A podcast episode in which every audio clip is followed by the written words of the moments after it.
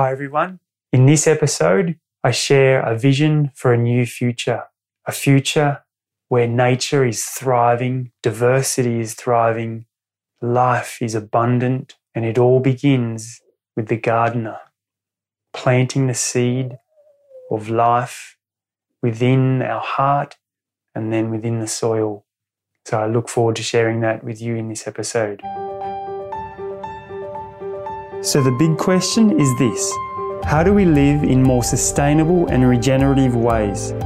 How can we tap into the ancient secrets of living in harmony with the sacred nature of life? How do we embody the interconnected web of life that thrives in abundance within each of us? That is the question, and this podcast will explore the answers. My name is Craig Hubbard, and welcome to Shambhala Living.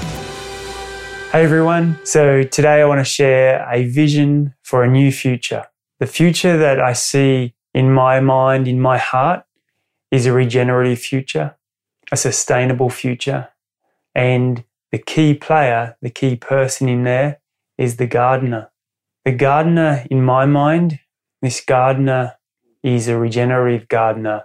It understands deep ecology. It understands that we, as the human being, are part of a much larger organism known as planet Earth.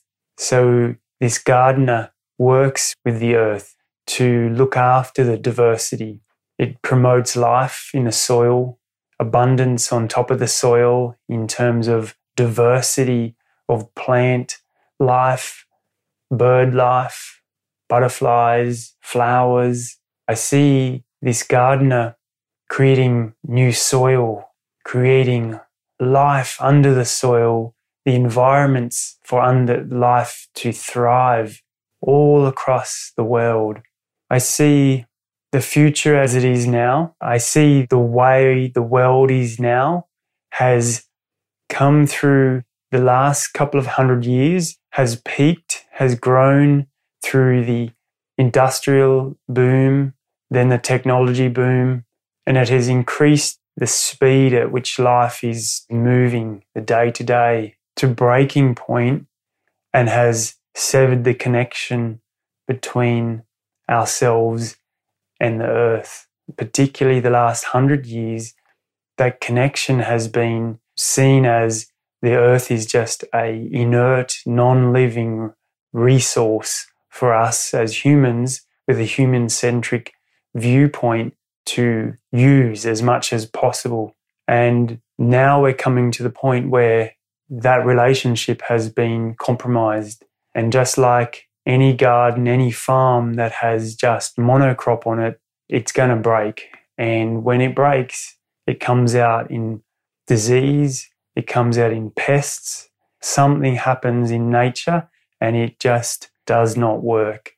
If we try to do monocrop, which we are doing across the world, monocrop, if you don't know, mono means one, so one crop, meaning to when we obliterate our nature by cutting down rainforests and planting palm oil in one crop, one crop only. That's a monocrop. When we plant corn in acres and acres, just only one crop, or wheat or sugar, just one crop for thousands of acres. When we do that, we're going to have problems. And when we do that across the world, we see problems beyond the capacity that we can now fix with the technology and with the industry. And now we have to come back to the old ways, the ancient ways. So I see for a time a crumbling. There's going to be some seeming chaos. There's going to be some fear. There's going to be some anxiety. It's going to be around us. And what I really want to bring out in you is to not get attached to that and to remember that you are here to become the seed, to plant the seeds, become the seeds of change in the things, the way that you live, in the way that you speak, in the way that you act. And that change is in the home, it's in the heart, it's in the family. And I see that the change is to go from the macro, the global, to the micro, to the family, to the community. We can change the world from the inside out.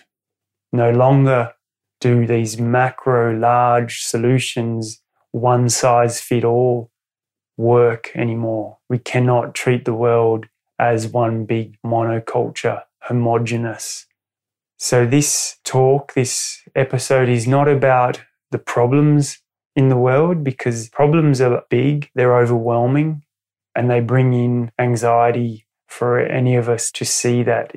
But the solutions are small, they're manageable, they're human scale. And firstly, it's a shift of perspective to remember that the earth is living and that we don't need the rest of the population to switch to that thinking.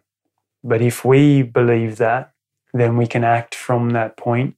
And I believe it's our duty to act from there once we have established that that is our way of thinking, that the earth is a living superorganism, then how can we serve the earth? How do we serve diversity? How do we serve the soil life? So if we take a step back and look at this situation of the macro just for a moment, just so we can get some perspective. If we're looking from outer space at the planet and we're seeing this planet in our mind's eye spinning in space, revolving around the sun, this ball of energy and light that shines upon us, then at the moment on this planet, there is dominated right now with the human species. And that species can either continue down the track it's going or it can make a change. And again, we don't need the whole of humanity to make the change. We need to make the change from the inside. And if you're listening to this, then I believe you're being called to step up and become the change, become the change that you want to see in the world. And for me, what I'm seeing is gardens, food grown in the garden, food grown in the home, food shared, bartering. I see a renewal after this cleansing, after this huge shift that's happening in the world. If you remember the movie WALL-E, or if you haven't seen it, then I think it's a movie that we should all see. And it talks about the humans that have trashed the planet and then they took off in spaceships and went off outer space. And WALL-E was this little robot that was here to clean up the mess. And he met up with another robot, a more advanced robot who was scouting for life. And they found one little plant. There was no more plants. Everything was decimated, everything was trashed, but there was one plant. And I see that we don't need to take it to that level and we don't need to wait for the whole thing to play out. It will play out and it will get messy, but it starts now that we need to start growing diversity, soil life, supporting the diversity and the abundance of nature to thrive. And wherever it is that you feel most called to stand up on behalf of the earth, maybe it's to plant a garden, maybe it's to re-establish a forest, maybe it's just to plant a single tree, maybe it's to plant flowers for butterflies and birds, maybe it's to lobby to protect a space and turn it into a natural landscape to retain it from the ever increasing demand for development and to wrap it into a national park. These things have happened from one person bringing groups together. We can do this. But the thing that I think we have to do is to continue on a daily basis to see that new future, to see the future bring it into our minds, bring it into our hearts, and continue to plant the seeds of change. Plant the seeds, plant the flowers, plant the food. So, again, looking at this macro with all these people on the planet, the biggest impact that we have is how do we feed these planet? And at the moment, the way we feed those people is we grow food in monocrops We then send it to packaging plants. Those packaging plants send it to processing plants. Those processing plants turn it into processed foods, send it to warehouses. Then those warehouses send it to supermarkets. The supermarkets have it sit there and then they'll send it out to their smaller shops, to their corner shops, and then the consumers come in and buy that. And that's a national system. That's not even talking about our global international system where we bring in export and import and flying goods all around the world just to feed our appetite. So imagine that and bringing it down, reducing it back to a simple system where there's a garden in my yard, there's a garden in your yard. In your yard, there's a balcony with a garden. And in this family, there's sauerkraut getting made. In that family, there's sourdough. There's bartering. We know our neighbors and we're sharing. In this future that I'm seeing, our need for continuous expansion is still there, but the expansion is no longer in the pursuit of consuming the earth's resources and consuming just for the sake of it, but that expansion is in the diversity of nature. Each of us becomes a reservoir, a sanctuary for the plant life, the soil life, the bird life, under the soil, the fungi, the bacteria. All of these realms and kingdoms need a home, and the gardeners become the sanctuary for those to thrive and expand.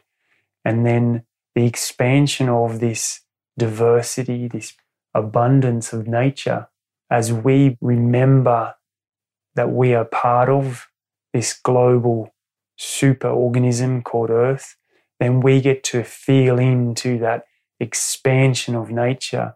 And it gives us our feeling of fulfillment. We do have that expansion without the need for consuming I see that each of us becomes a producer, that we're producing something daily for the planet, rather than at the moment, the majority of us are consuming more than we're giving or producing. So, as a gardener, we are fostering life. We're growing food for our own family. We can get off the global food system we can support our neighbors, support our community rather than the multinational globals. I see farms, local farms popping up in every town, looking after the bulk of the food. And then I see gardens all around, every home having a garden. I see the abundance of our time being able to now turn towards our family, nourishing the earth. I see us finding ways to manage our population so that it grows with nature rather than against nature, and that each human that comes, we're learning from nature rather than learning in boxes that teach us how to become good employees in corporations. I see a, a whole new school system based off the concept that the earth is alive and everything that we need comes from the earth. So our job is to learn how to best support the earth, support our connection to the earth, and recognizing that diversity is life. No longer do we grow in monocultures. Every farm has polycultures, many crops, I see more people returning to the land to work in the food system, the machinery no longer being used. I see it back to human scale. I see the people becoming healthier, thriving. I see them happier, communicating.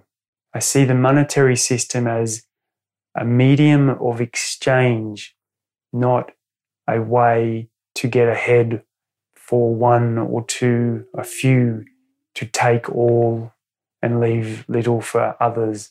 I see that those have come to earth, they come here because they want to contribute. I see a world where we want to help our neighbor. We want to support the people that are in our community. I see a world fueled by love and light. And I believe that world begins by us planting a seed. Firstly, planting a seed in our hearts, a seed that begins to grow, connecting us with the earth, switching on parts of our DNA, our intuition that connects us to the messages. I see that each of us are tapped in to the universe. We were created from the universe. We're created from this earth.